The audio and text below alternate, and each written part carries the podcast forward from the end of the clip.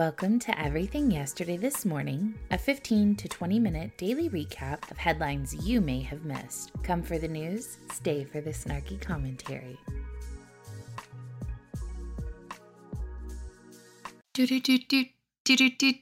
Good morning and welcome to Monday's edition of Everything Yesterday This Morning. I am your host, literally Heather. Um, I hope that you guys are having a wonderful Monday morning. Today is 9 11, and I don't know who's responsible for the decision to do what took place. What I do know is that I will never forget uh, in my lifetime the moment that I watched the second plane live on live television hit the second tower and what that felt like in that moment. And 3,000 people lost their lives that day. So, um, in honor of those individuals, I would like to just say that you are not forgotten and your your lives were worthy and I'm sorry that you died. Um I, I don't really know like what poetic thing to say there because uh, this is kind of off the cuff. I forgot to actually even write anything in for this until I just realized that it's 9 11. So um, so yeah, I don't mean to seem callous. I I want to at least acknowledge that that's what today is. And uh, for those of you who were sent off to war to fight in a country that didn't want you there in the first place, on the premise of a lie sold to you by your commander in chief, uh, and the sacrifices that you have given, um, grateful to you guys as well. So, all of that said, I hope that you had a restful and enjoyable weekend with your families. I am going to post my general link for Palmetto State Armory today, but also tell you that if you are not following me on Twitter, which is at Shouse34, um, if you want a heads up on the new Mark 12 rifles that are dropping from Palmetto State Armory today, I will have links and updates on that drop if that's something that you've been waiting for um, onto the show, which is long because it's the weekend and I always have a shit ton to cover with you guys. Uh, last week, Joe Biden humiliated this country and himself when he walked off stage in the middle of a Medal of Honor ceremony. Uh, to then Sunday, Karine Jean Pierre abruptly ended a news conference with Joe Biden. Uh, he was in Hanoi, Vietnam. At one point, took the microphone and announced that the event had concluded, even as the president was still answering questions from reporters in the room. As he was responding to shouted questions from the press, Jean Pierre took the microphone to announce, Thank you, everybody. This ends the press conference. Biden remained on stage briefly following her announcement, responding to one additional question, though his full answer was inaudible. Biden had at that point taken the five questions from reporters in the room that he said he would be before announcing, I tell you what, I don't know about you, but I'm going to bed. The White House announced at the start of the press conference that Biden planned to take questions from five reporters. However, the president lingered on stage responding to additional questions about what he said to Chinese Premier Li Qiang before he was interrupted by the press secretary. Throughout the presser, Biden acknowledged the demands of the whirlwind trip, joking at one point, quote, these five day trips around the world are no problem. Minutes before Jean Pierre ended the press conference, Biden had delivered a lengthy answer that involved a rambling explanation of why he uses the phrase lying dog faced pony soldier in an attempt to explain his feelings about politicians who deny the existence of climate change. The moment comes days after a CNN poll shows about three quarters of Americans say that they're concerned Biden's age might negatively affect his current level of physical and mental competence and his ability to serve another full term if reelected. Biden's defenders have brushed off concerns about his age, and the White House has frequently pointed to his energy levels on grueling international trips, such as the current one, as proof that his age is not an issue. Such travel schedules led Jean Pierre to tell CNN's Jake Tapper last month that, quote, no other president has been able to do the job like Biden. People have come after the president about his age. They did it in 2019, they did it in 2020 leading into the election, and they did it in 2022. And guess what? He beats them every time, Jean Pierre said, because he has a finger on the pulse of what it is that the American people need. He talks about issues that really matter to the American people, and he is delivering. What is he delivering? Canned lines to pre picked journalists? Failed economic policy that's ruining this country? Dissertations about corn pop and what a bad dude he is? He does not have a finger on the pulse of this country, and neither, frankly, does Karine Jean Pierre. I would stand to argue that not a single person in Washington has a true finger on the pulse of this country. But you know who does have a pulse on things? Kamala Harris. Harris said Wednesday that an important part of her job is the fact that she may have to take over if President Biden is unable to complete his term in office and that she's ready to do so if required. God help us all if that happens. Eight of the 45 men who have served as president died in office, four of them by assassination and four from natural causes. Biden, who is already the oldest ever president, turns 81 in November. Politicians in Washington regularly refrain from engaging in hypotheticals about the potential death of early figures for fear of attracting criticism. For example, uh, during the Trump administration, aides regularly were asked about the failing health of uh, Ruth Bader Ginsburg, and they would refuse to comment, saying privately they feared being viewed as vultures. Harris has even lower favorability ratings than Joe Biden, according to Real Clear Politics, which finds that 40.7% of the public approves of her work versus 41.7 who approve of her boss.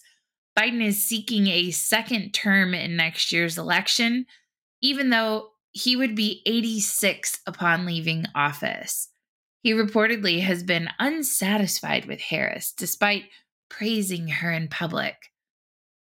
A point of tension in their relationship is that I don't think the president sees her as somebody who takes anything off of his plate due to a fear of messing up, a White House official told Reuters.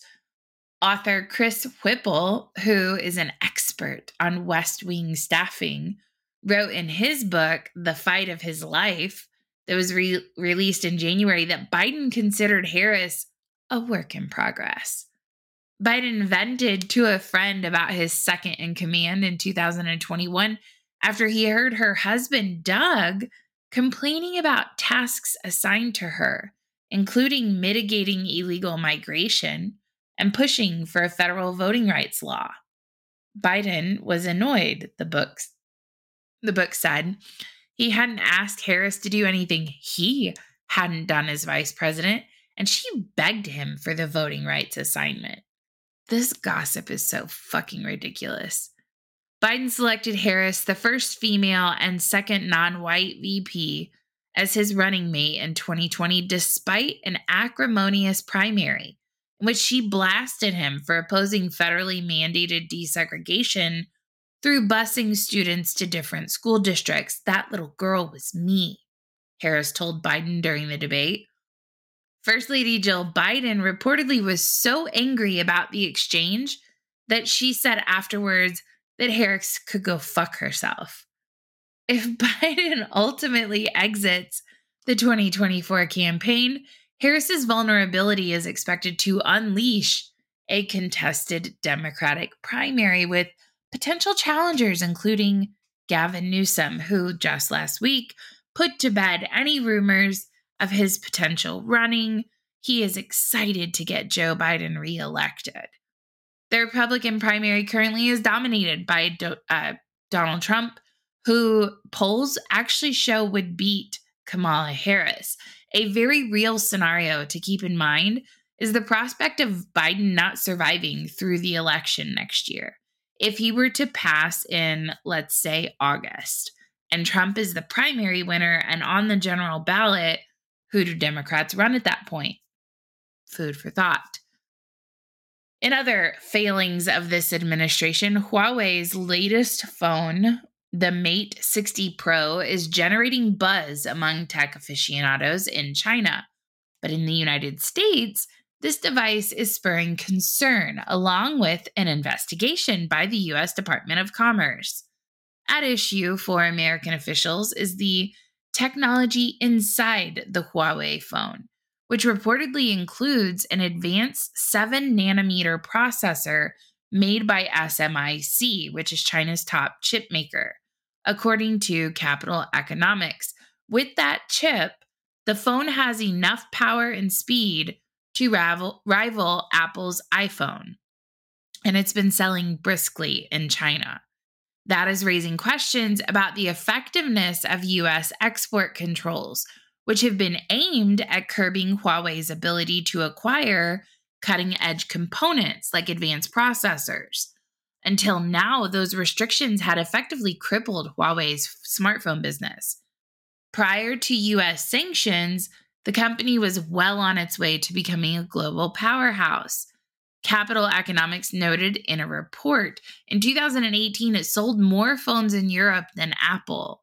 The Commerce Department told CBS Money Watch that it is investigating the new phone. Huawei's new phone arrives at the US and China to compete on numerous fronts and amid rising tension over glo- geopolitical flashpoints such as the status of Taiwan and the war in Ukraine.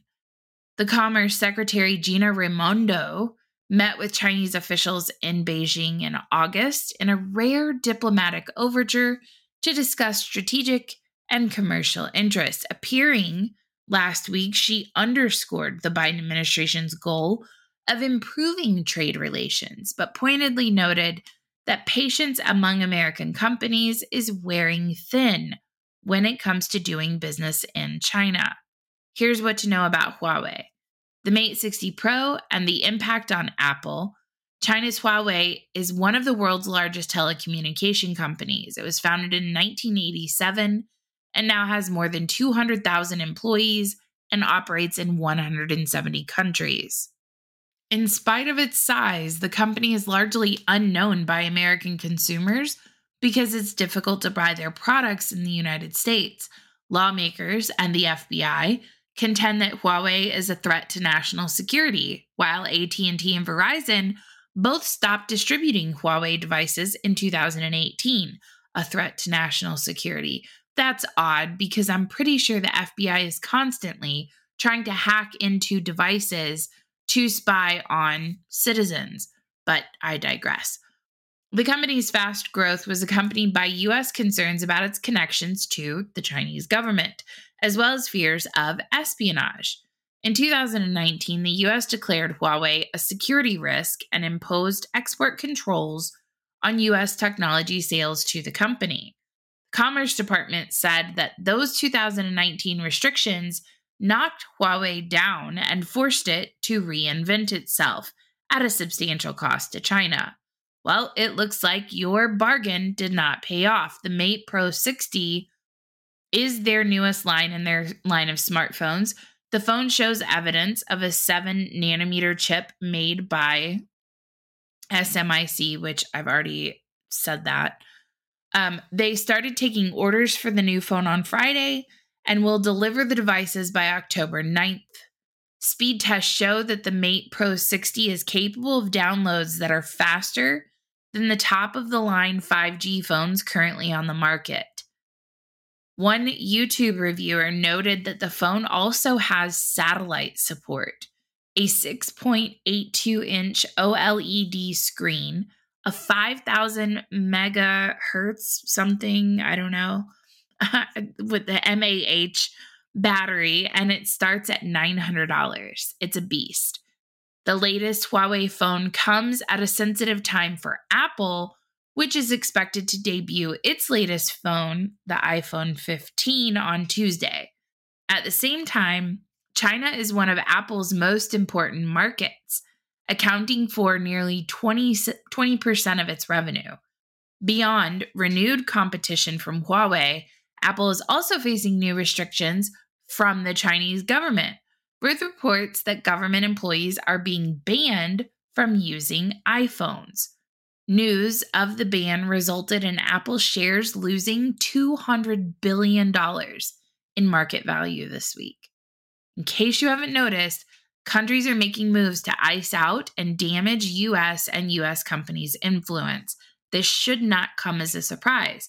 But if you were caught on your heels, pretending that you didn't know something like this was coming after the damage that was intentionally inflicted on Huawei, as evidenced by the conversation from our Commerce Secretary, I have a bridge to sell you. Meanwhile, while our government expends every resource at its disposal to track down and crack down on citizens for exercising their rights, the director of the FBI wants you to know that the number of Russian spies operating inside the United States is still way too big, in spite of their efforts to kick them out. The Russian traditional counterintelligence threat continues to loom large, Wray said during public remarks at the Spy Museum in Washington. The Russian intelligence footprint, and by that I mean intelligence officers, is still way too big in the United States and something we are constantly bumping up against and trying to block and prevent and disrupt in every way we can. The threat of Russian spies operating on U.S. soil is nothing new. But as US officials have increasingly recognized Russia under Putin as an adversary, traditional counterintelligence concerns once thought of as Cold War relics, human spies operating on US soil rather than cyber spies acting from inside Russia, have once again drawn top level attention. Eric Swalwell must be fucking Svetlana. No, I'm just kidding. The US in 2018 expelled 60 Russian diplomats whom the US identified as intelligence agents, as well as ordering the closure of the Russian consulate in Seattle as part of its response to Russia's alleged use of a nerve agent to poison a former Russian spy living in the United Kingdom. Russia employs not only traditional intelligence officers, but, but also cutouts um, Wray cited a Mexican national who was arrested by authorities in 2020 and was accused of assisting assisting Russian intelligence. Last year, a Dutch intelligence agency publicly identified a Russian military intelligence officer who had studied at the prestigious John Hopkins School of Advanced International Studies an elite graduate program favored by U.S. military personnel, young diplomats, and future spies. I will say that over the last several years, the U.S. has made positive, significant strides in reducing the size of the Russian intelligence officer footprint, kicking them out in effect. Can't deal with Russian spies, but moms at school board meetings and protesters in the Capitol, by gosh, you will be found. The governor of Alaska is accusing the president of violating the law after Biden's administration pulled the plug on Trump era oil leases. If he's willing to break this law, surely there's going to be others. And once again, Alaska right now feels like a victim under this administration, and the country is going to feel like a victim here if they haven't already.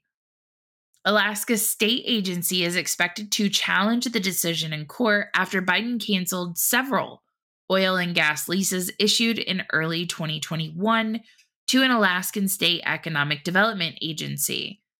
The Department of the Interior rescinded the seven 10 year leases spanning 365,775 acres in the Arctic National Wildlife Refuge, held by the Alaskan Industrial Development and Export Authority, and supported by a wide range of stakeholders, including lawmakers and Native Alaskans.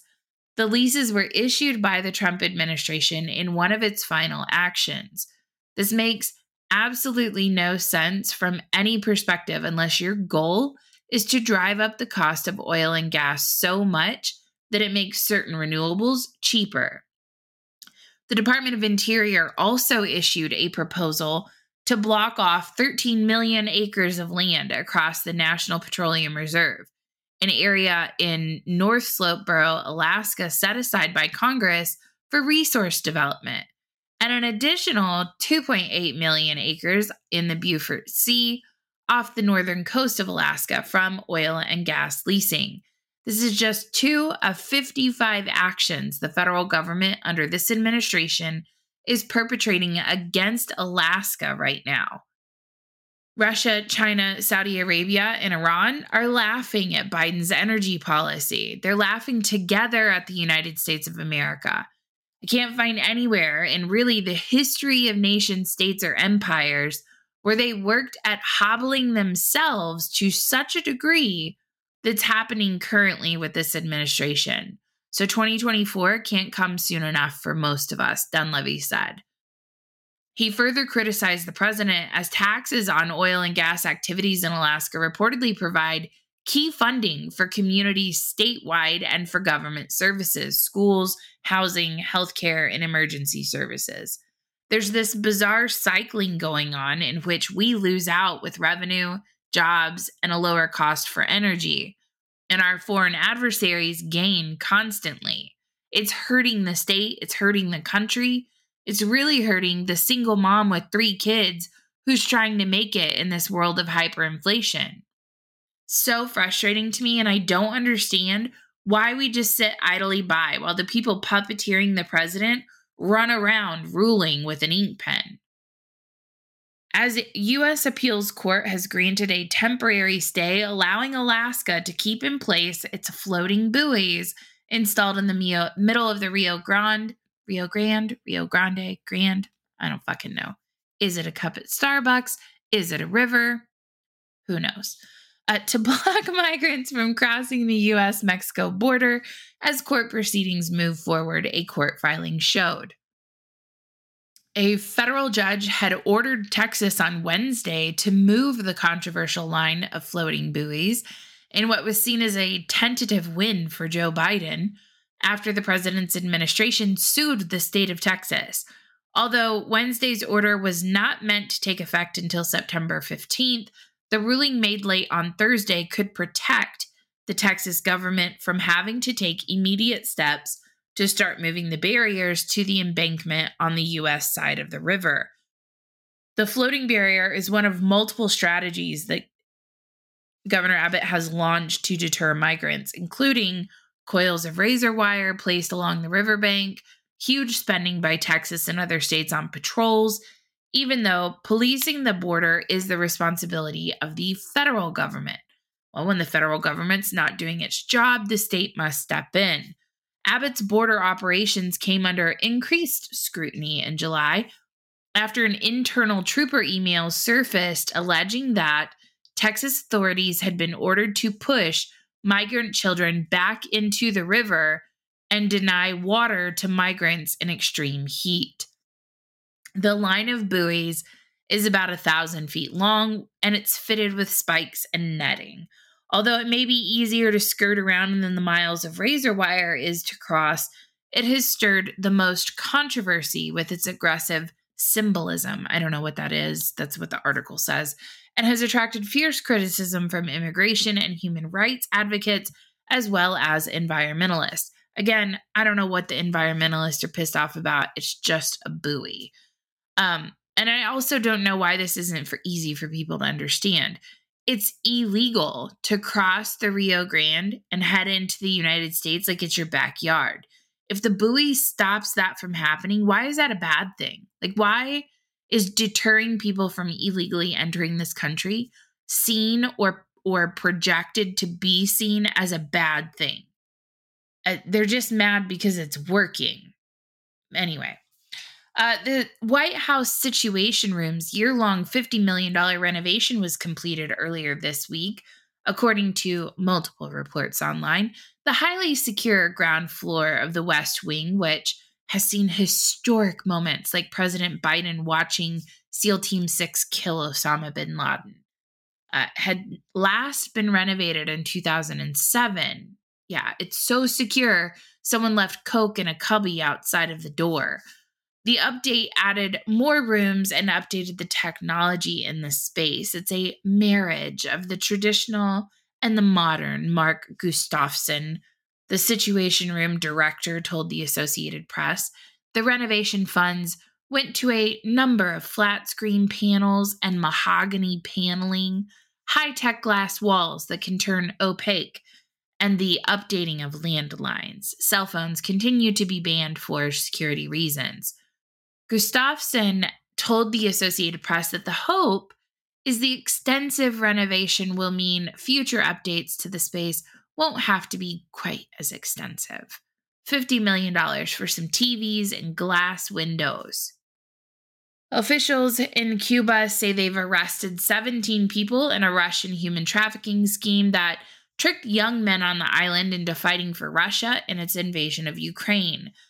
Cesar Rodriguez, Cuba's criminal investigation department led lead announced arrests Thursday on the state-run news channel Canal Caribe. I, I think I said that right. Hopefully nobody who speaks Spanish listened because I think that's what it is. Anyway, Rodriguez said that one of the people arrested was responsible for organizing efforts to recruit inside Cuba. He did not name any of the individuals arrested or their contacts in Russia. Rodriguez said the recruiters were targeting Cubans interested in military activity, focusing on those with criminal records who had exhibited antisocial behavior. You mean the same kind of people that the US federal agencies target for false flag operations like kidnapping the governor of a state? The Cuban Foreign Ministry earlier in the week condemned the trafficking operation between allies where Russia used contacts on the island nation to recruit, recruit young Cubans to fight. Moscow has been desperate for more bodies in the war. Cuba has a firm and clear historical position against mercenaryism. Mercan- mercenaryism. I think that's how you say that and it plays an act that's not how it's spelled but i think that's how it's supposed to be spelled. It is late and i am tired. It plays an active role in the united nations in rejection of the aforementioned practice being the author of several of the initiatives approved in that forum the cuban foreign ministry said on monday. Russia isn't the only country that's trying to bring people I should go back and edit all of this, but I'm not going to because it's the very end of the show. Russia isn't the only country trying to bring people over to their side. China's military is targeting American troops and veterans for exploitation to fill gaps in its capabilities. The complex effort was detailed in an Air Force memo authored by General Charles Q. Brown Jr. and distributed on Friday. The Chinese military is pushing international firms that do business with the PRC to target and recruit US and NATO trained military talent across specialties and career fields. By essentially training the trainer, many of those who accept contracts with these foreign companies are eroding our national security, putting the very safety of their fellow service members and the country at risk. He encouraged service members to safeguard our national defense information even after they leave the armed forces. A special agent with the Air Force Office of Special Investigation said that China has attempted to exploit Americans through job offers that can appear innocuous. U.S. pilots and other veterans with a wealth of expertise may be approached directly at defense industry events, uh, and offered roles with a wealth of expertise uh, where their expertise is needed. The officials cited former aerospace ground equipment maintainers and landing signals officers as, as examples, jobs which require specialized knowledge to handle equipment and guide pilots and their aircraft to safety. But behind these job offers are private companies that are either controlled by the Chinese government or contract with the Chinese Communist Party. These entities seek consultants, advisors, and trainers who will share their knowledge on the job and unknowingly feed it directly to the Chinese military. US officials are concerned that service members may be hesitant to leave their jobs even after they discover the connection to China. We want to make sure that people understand if it looks too good to be true, it probably is. They called the exploitation campaign insidious. Well, maybe pay your veterans more money and they won't be inclined to be paid by a foreign adversary. I'm just saying. All of that to say, that is the end of Monday's edition of Everything Yesterday This Morning. As always, I appreciate you guys tuning in. Sorry for all of the mistakes today. Sorry that I'm not going back to edit it, but it is officially four o'clock in the morning, and this releases to you in two hours so I can get some sleep before I go to work tomorrow. I love you guys. You take care. Have a wonderful day, and I will see you here tomorrow. If you like today's show, be sure to subscribe and turn on notifications so you never miss an episode. Also, please don't forget to check out shousinthehouse.com and never forget that free men do not need permission from any government. Have a great day.